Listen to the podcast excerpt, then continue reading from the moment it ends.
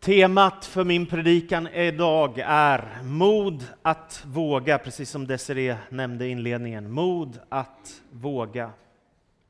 Men jag måste få börja med en rolig historia, jag hoppas att det är okej. Okay. Jag hörde den, jag tyckte den var faktiskt riktigt, riktigt rolig. Häng med nu. Det handlar om män och kvinnor och vem som bestämmer. Den här berättelsen tar oss till himlen. När den stora dagen har kommit. Jesus har tagit sitt folk till den himmelska världen. Och så verkar det som att det ordnar sig så på det sättet att det ska bli två köer i himlen för alla män. Och då är det så att på ena sidan så ska alla män stå där hustrun har bestämt i familjen. Och på andra sidan ska alla män stå där mannen har bestämt i familjen. Så det blir ju väldigt, väldigt intressant att se uppdelningen här nu, hur det ska gå. Och det blir inte alls som man har tänkt sig, utan alla män står i en kö utom en. Och då är det så att männen står i den kö där fruarna har bestämt i hemmet. Där står alla män utom en enda. Så en ängel i himmelen kommer fram till denna enda man som har bestämt i sitt hem. Då. Och så frågar ängeln, berätta varför du står här helt ensam. Och då svarar mannen, det vet jag inte, det var min fru som sa att jag skulle stå här. jag tyckte den var bra. Jag tror att det är sant ganska ofta, är det inte så? Männen tror att de bestämmer, men det är inte så. ja. Mod att våga är dagens tema för predikan alltså. Jag tror att de allra flesta människor, kanske alla, har någon slags livsdröm. Saker som man vill uppnå, mål som man vill komma fram till, saker man vill lyckas med. Man har någon slags bild av framtiden, hur det ska se ut och vad som ska hända framöver. Men sen när tiden passerar, veckorna, månaderna, åren går, så det är väldigt lätt att drabbas av besvikelser och motgångar som gör att man gräver ner sig, att man tappar modet, att man tappar tro, att man tappar övertygelser, att man inte förverkligar det som man har i sitt hjärta.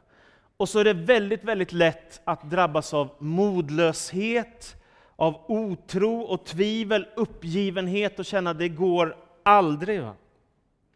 Och ibland kan det vara så att omgivningen också stjäl vår kraft genom att säga saker till oss. Jag har varit med om det ganska många gånger. Jag har hört människor säga, han sa så till mig. Och det där ordet gjorde så ont och det satte sig i mig som om det vore en sanning, fast jag tror inte att det stämmer. Och så har jag fått bekräfta gång på gång, nej jag tror inte heller att det där stämmer. Ett sånt där negativt ord som kan stjäla kraft för människor. Man kan börja tänka, när också man möter prövningar och svårigheter och motgångar, att jag är hopplös. Det finns nog ingen som jag som misslyckas gång på gång och aldrig når fram till det mål som jag har tänkt. Jag är en sån här person som det är kört för, en hopplös person. Och när det går ännu djupare och livet är väldigt svårt, då kan man ju också hamna i depressiva tankar, som drar ner en att det är hopplöst, allt är värdelöst, det finns ingen framtid. Därför är det viktigt, tänker jag, att kämpa för, med Guds hjälp, att bevara sitt mod, att bevara sin tro. Och aposteln Paulus han skriver så här i Andra Timoteusbrevet kapitel 1 och vers 7 till sin andlige son Timoteus. Det är inte hans fysiske son, men hans andlige sonen som han har tagit till sig som om det vore hans egen pojk. Och så säger han, Gud har inte gett oss modlöshetens ande, utan kraftens, kärlekens och självbesinningens ande. Det vill säga, Gud är inte med och trycker ner dig i skoskaften, utan Gud vill lyfta dig. Alltså vi läste igår när vi var på det här härliga lägerdygnet i vår samtalsgrupp som vi hade kring bibeltexter, om Jesu programförklaring. Han säger Herrens ande är över mig. Han har smort mig att frambära ett glädjebud för de fattiga, syn för de blinda, befrielse för de förtryckta, ett nådens år från Herren och glädje. Alltså det är ett befrielseprogram som Jesus står för. Och Gud har inte gett oss modlöshetens ande, utan kraftens, kärlekens och självbesinningens.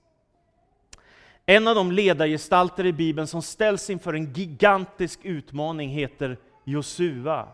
Och Josua kommer efter Mose. Och ni vet, det finns fem böcker i Bibeln som handlar om Mose.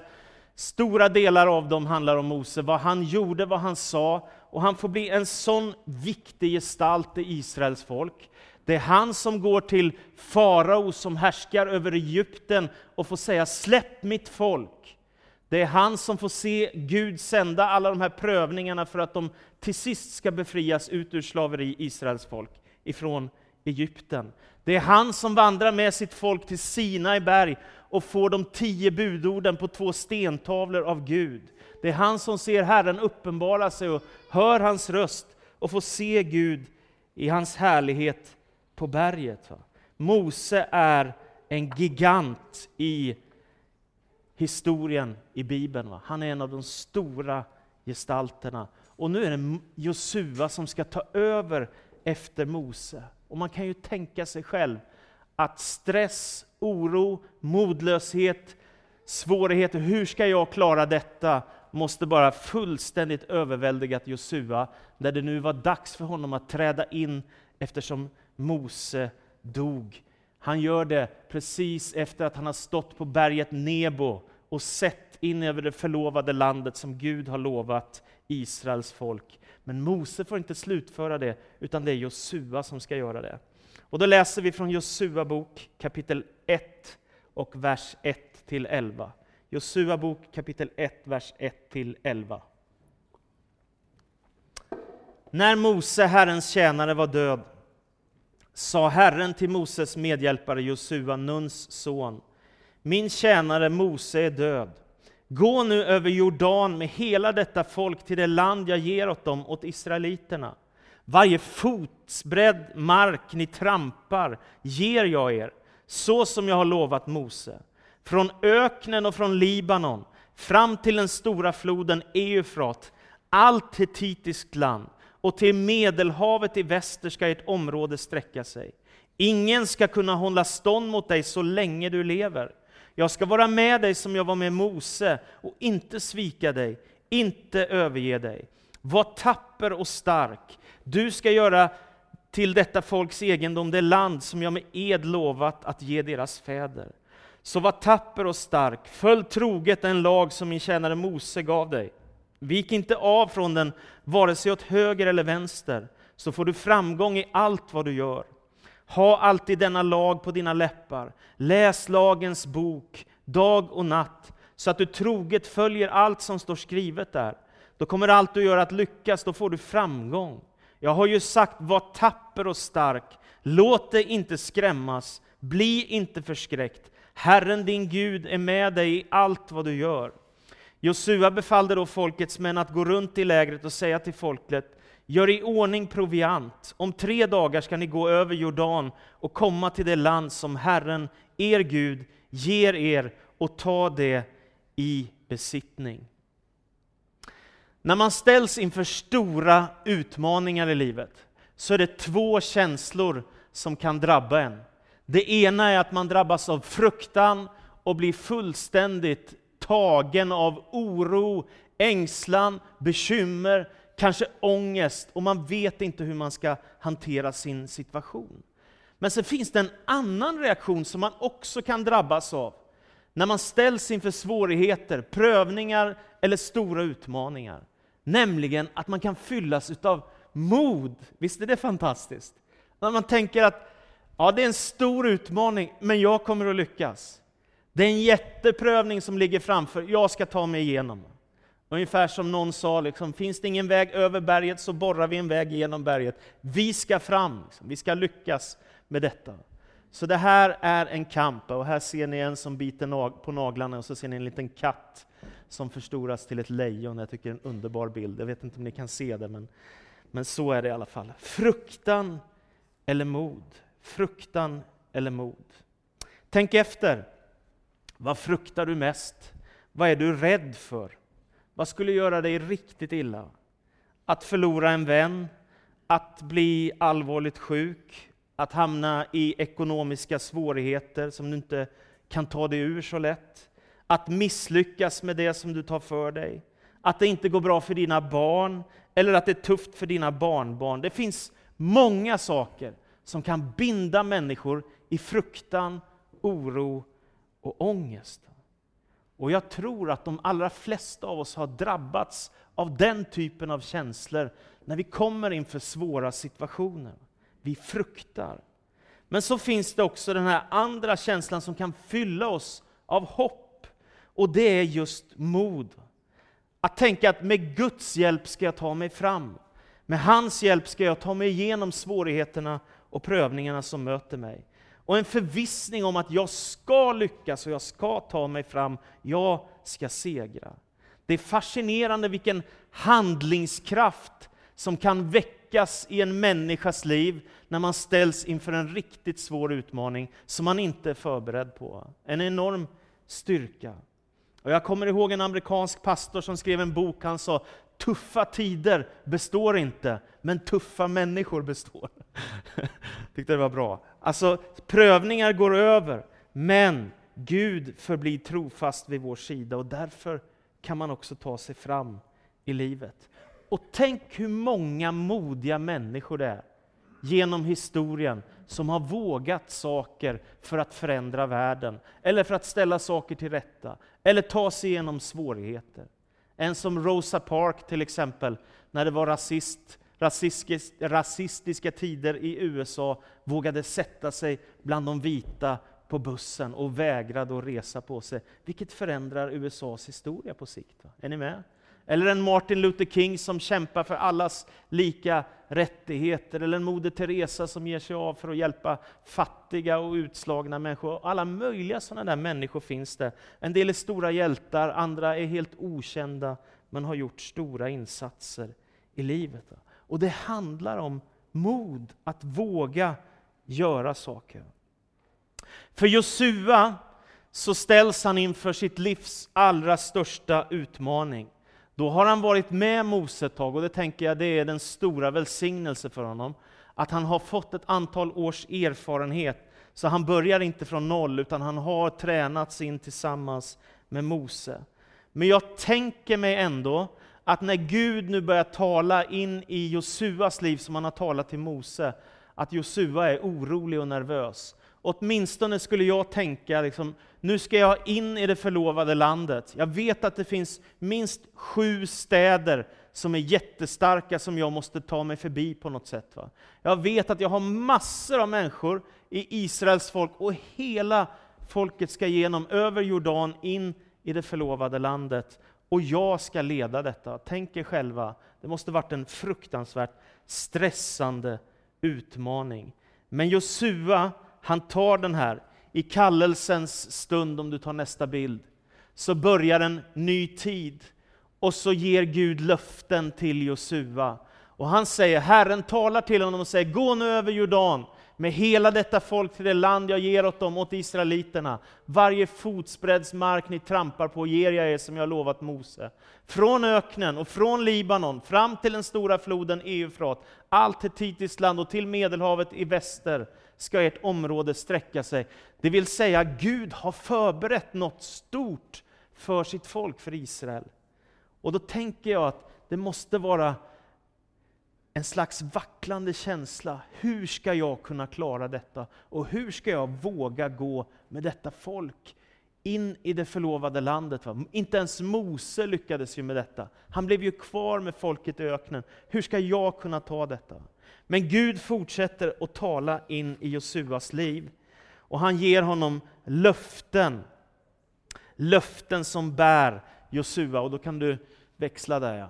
Och då säger Gud till honom, ingen ska kunna hålla stånd mot dig så länge du lever. Jag ska vara med dig som jag var med Mose, och inte svika dig och inte överge dig. Och den där versen blir till en sån välsignelse för mig, för jag ser att när Josua ställs inför sitt stora livsuppdrag, så får han direkt, precis som Abraham, löften ifrån Gud som han lovar att uppfylla. Här i bara en enda vers finns det fyra löften ifrån Gud. Ingen ska kunna hålla stånd mot dig så länge du lever. Det är ett löfte. Det andra löftet är, jag ska vara med dig. Jag kommer inte att lämna dig, jag ska vara med dig. Det tredje löftet är, jag ska inte svika dig. Och det fjärde löftet är, jag kommer inte att överge dig. Direkt får Josua i en enda vers med ett tilltal från Gud, fyra löften. Ingen ska segra över dig, jag ska vara med dig, jag ska inte svika dig och jag ska inte överge dig. De här orden från Gud gör naturligtvis all skillnad i världen för Josua, för att han ska våga gå när Gud kallar honom. Det här är ett av historiens viktigaste skeden. Därför att Gud har förberett ett land som han har gett löfte om för länge sedan till Abraham, som var en av de stora gestalterna i Israels historia. Och sen kommer profeterna och säger, detta land ska jag ge till mitt folk Israel. Den ena efter den andra lovar detta löftesland, och Mose är en av dem också som har fått löfte om detta land.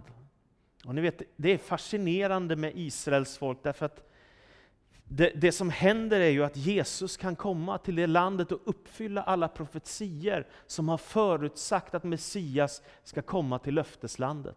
Och sen så, efter att Jesus var här, år 70 blev Israel av med sitt land. Och så går det 1900 år nästan. Men 1948 så får Israel tillbaka sitt land efter andra världskriget. Och så är de tillbaka som folk till det land som Gud hade lovat dem. Visst är det lite fascinerande med Guds folk Israel? Och nu är det så att det som är viktigt, som jag vill skicka med, det är att samma typ av löften, naturligtvis inte exakt, men samma typ av löften har Gud gett också till oss. Han säger, Jesus, jag är med er alla dagar intill tidens slut. Så det finns ingen dag när Jesus säger idag glömmer jag bort dagen där nere och idag tänker jag inte tänka på Svante och Annette kommer jag inte tänka på imorgon och Desiree tar vi inte om en vecka här. Liksom. Det finns inga sådana dagar för Gud. Utan Gud är trofast och han vandrar vid vår sida varje dag. Både när livet är alldeles underbart och när livet är väldigt svårt. Då är han vid vår sida. Och det finns många ställen där Gud säger, jag ska inte svika dig. Det finns många ställen där Gud säger, jag kommer inte att överge dig. Utan han vandrar vid din sida för att han är trofast. Gud är trofast. Vi kan ta nästa bild. Kom ihåg det i tuffa tider, att Gud är densamme i evighet. Han är den trofaste Guden.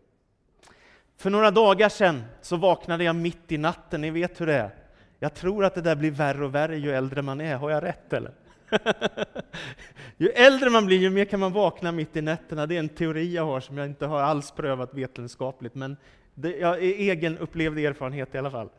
Och så var det så att jag vaknade för jag var så varm, täcket var jättevarmt. Och så vaknade jag och kände jag, ah, jag kan inte sova, det är alldeles för varmt. Så jag drog på mig morgonrocken klockan fyra på morgonen på natten.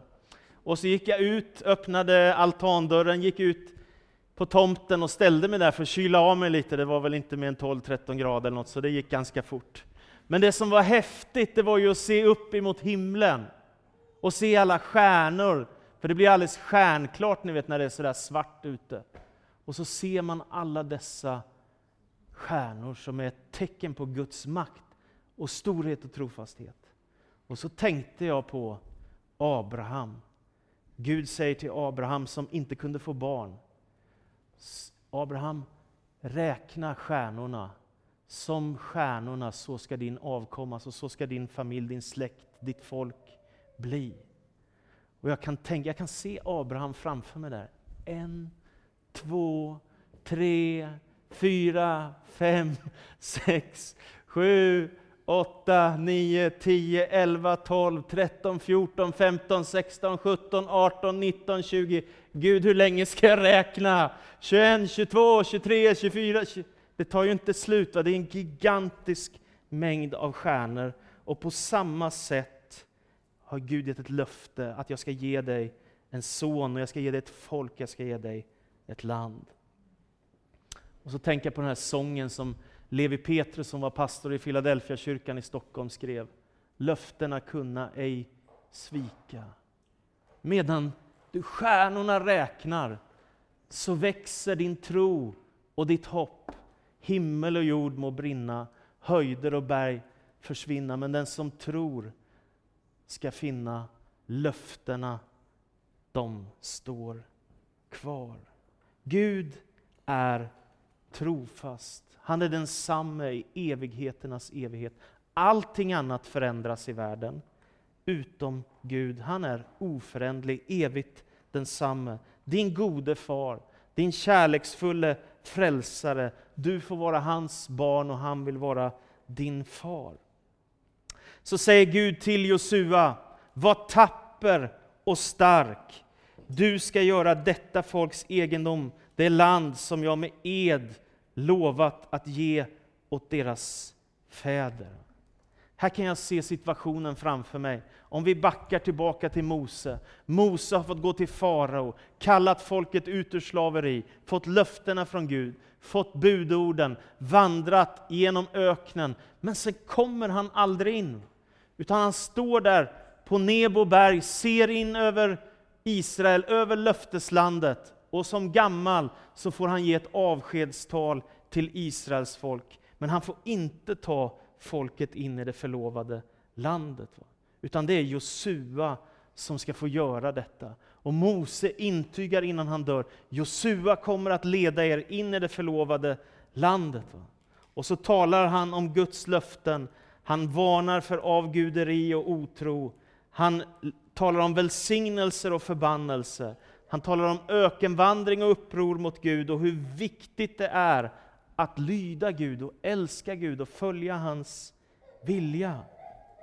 Och nu när Mose har fått flytta hem till Herren så är det, Jordan, eller så är det Josua som ska leda folket över Jordan och få ta ledarstaven i sin hand för att leda folket in i en ny spännande tid. Och så kommer det här tilltalet igen. Var tapper och stark. I den gamla översättningen stod det, var frimodig, var tapper och var stark. Tre gånger säger Gud detta till Josua. Var tapper och var stark. Och sen säger han, följ troget den lag som min tjänare Mose gav dig. Vik inte av från den åt vare sig åt höger eller vänster, så får du framgång i allt vad du gör. Ha alltid denna lag på dina läppar. Läs lagens bok dag och natt, så att du troget följer allt som står där. Kanske någon tänker, det där låter som framgångsteologi, det håller inte jag på med. Liksom. Jag vill, men det är väl ingen av oss som vill hålla på med misslyckande teologi, va? eller hur? Det är inget roligt. Utan vi vill ju göra något bra med vårt liv. Va? Vi vill att våra barn ska få det bra. Vi vill ju faktiskt att det ska gå bra i arbetet. Vi vill ju att vår församling ska växa. Vi vill ju att Jesus ska bli upphöjd och ärad. Så det är viktigt att lyckas med det vi gör. Och då säger Gud till Josua, låt den här boken inte vara skild ifrån dig. Lev med den här boken. Ta den till ditt hjärta. Vad gör man? På vilket sätt? Jo, man behöver börja läsa Bibeln. Jag var 18 år när jag läste igenom hela Bibeln från början till slut, varenda sida. Jag hade blivit så intresserad av Gud. Alltså det finns något där i det här ordet som inte finns att få någon annanstans. Och så måste man ta emot ordet i sitt hjärta. Och så behöver man börja våga sätta tro till Guds ord. Att det här är sant och det här kommer att fullbordas. Och när man gör det, då börjar man få en livsstil som präglas av det Gud vill med ditt liv. Guds vilja för ditt liv.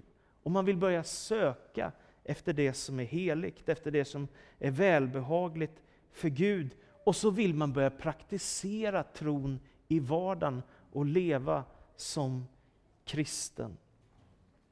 Varför är det viktigt att leva i ordet? Det är ju som en del säger, men det är så svårt att förstå, säger en del. Och jag har så svårt med den där versen. Och jag brukar tänka ibland, jag har svårt med, med allt som, som borde lyckas i mitt liv. Alltså bara det är tillräckligt nog att vara fokuserad på. Och jag menar att det finns en sån lycka att fördjupa sig i ordet. Varför? Jo, här finns uppenbarelsen om universums ursprung. Här finns berättelsen om att Gud älskar världen. Här finns berättelsen om hur, Gud får, eller hur Mose får de tio budorden från Gud, som skapar förutsättningar för ett gott samhälle. Här finns alla Guds löften nedtecknade som vi kan läsa. Här finns berättelsen om hur Gud förde folket in i det förlovade landet. Här finns saltarens vackra lovsånger och böner. Här finns Ordspråksbokens vishet och skönhet. Här finns klagovisorna som man kan ta till när livet är besvärligt. Här finns Höga visan med kärleken mellan man och kvinna som man kan inspireras av. Här finns profeternas löften om landet för Israel, om Messias Jesus som ska komma, om Guds seger över ondskan och mycket, mycket annat. Här finns berättelsen om Jesus, Guds son, och hans ofattbara kärlek. Här finns berättelsen om den första kyrkan som drar fram som en stormvind i världen när den heliga Ande kommer. Här finns andlig vägledning för det kristna livet genom breven och för församlingarna. Här finns Uppenbarelsebokens hoppfulla budskap att Gud ska segra över djävulen och ondskan en dag och hans rike och härlighet helt ska göra slut på ondskan och det goda ska segra. Alltså du får en helt makalös berättelse som har med Gud att göra, som påverkar hela ditt liv. Och jag tänker att leva utan detta, det är väldigt tomt.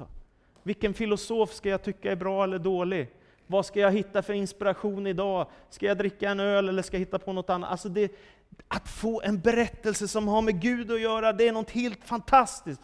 Det tar dig in i ett större perspektiv, ett helt nytt liv som ger dig hopp och mening. Så mycket större än att bara leva med sig själv, för sig själv. Det är så mycket större. Så ta till dig den här berättelsen, ta till dig Guds ord.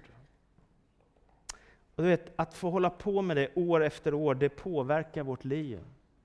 Och jag vill bara säga det, jag vill absolut inte skicka med en så här, du måste. Men jag tänker på den här gamla sången, en liten stund med Jesus. Och vad den jämnar allt. Och ger åt hela livet en ny och ljus gestalt. När jag är trött av vägen och allt som möter mig. En liten stund med Jesus och allt förändrar sig. Jag tänker, det är verkligen så. Han ger mitt liv en helt ny mening. Så ta till dig Guds ordet. Ta till dig budskapet. Öppna dig för vägledningen. Om du inte vet hur du ska börja läsa Bibeln, så här är mitt tips. Läs igenom Saltaren. Ett kapitel om dagen. Det tar inte många minuter. 150 dagar av läsning har du framför dig.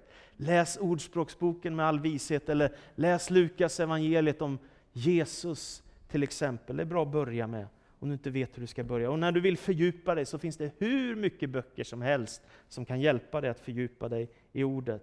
Och då tänker du, men hur ska jag hinna? Och då var det någon som sa till mig, om man lever ett långt liv så tittar man på TV ungefär nio år. Så du hinner, om du bara väljer bort några saker som faktiskt inte är helt livsavgörande. Och det bara tar fem, tio minuter, gör skillnad i ditt liv om du håller på med sånt dag efter dag, år efter år. Det behöver inte vara så stort, men ta tid. Charles Stanley han har sagt så bra, Gud kommer aldrig att ge oss ett schema som är så fullt att det inte finns tid för honom. Det är väl bra sagt? Så fullbokad ska du inte vara. Då har du hittat fel på något sätt. Så att, kom ihåg det. Och kom ihåg att Gud är med dig i allt. Jag går mot avslutningen nu. Gud säger till Josua, jag har ju sagt var tapper och stark. Låt dig inte skrämmas, bli inte förskräckt. Herren din Gud är med dig i allt vad du gör. Och det som är stort med Gud, det är ju att han är i evighet. Det vill säga, han kan vara utanför tiden. Och det betyder att Gud kan veta vad som händer i framtiden. Det betyder att Gud vet vad som kommer hända Josua när han ska inta löfteslandet. Han är redan där, han vet vad som skall hända för Josua. Och det är väldigt tryggt att överlåta sitt liv i den allsmäktiges händer. Och så har han fått tre gånger, Josua ifrån Herren, var stark, var frimodig, var tapper. Gå nu, jag är med dig, jag ska inte svika dig, jag ska inte överge dig. Jag ska vara med dig på samma sätt som jag var med Mose.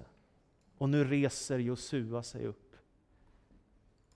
Och så säger han till befälhavarna, Gå runt i lägret och säg till folket, gör i ordning proviant.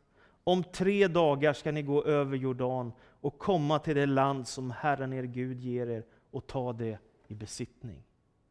Vad hade hänt om Josua inte hade sagt de orden?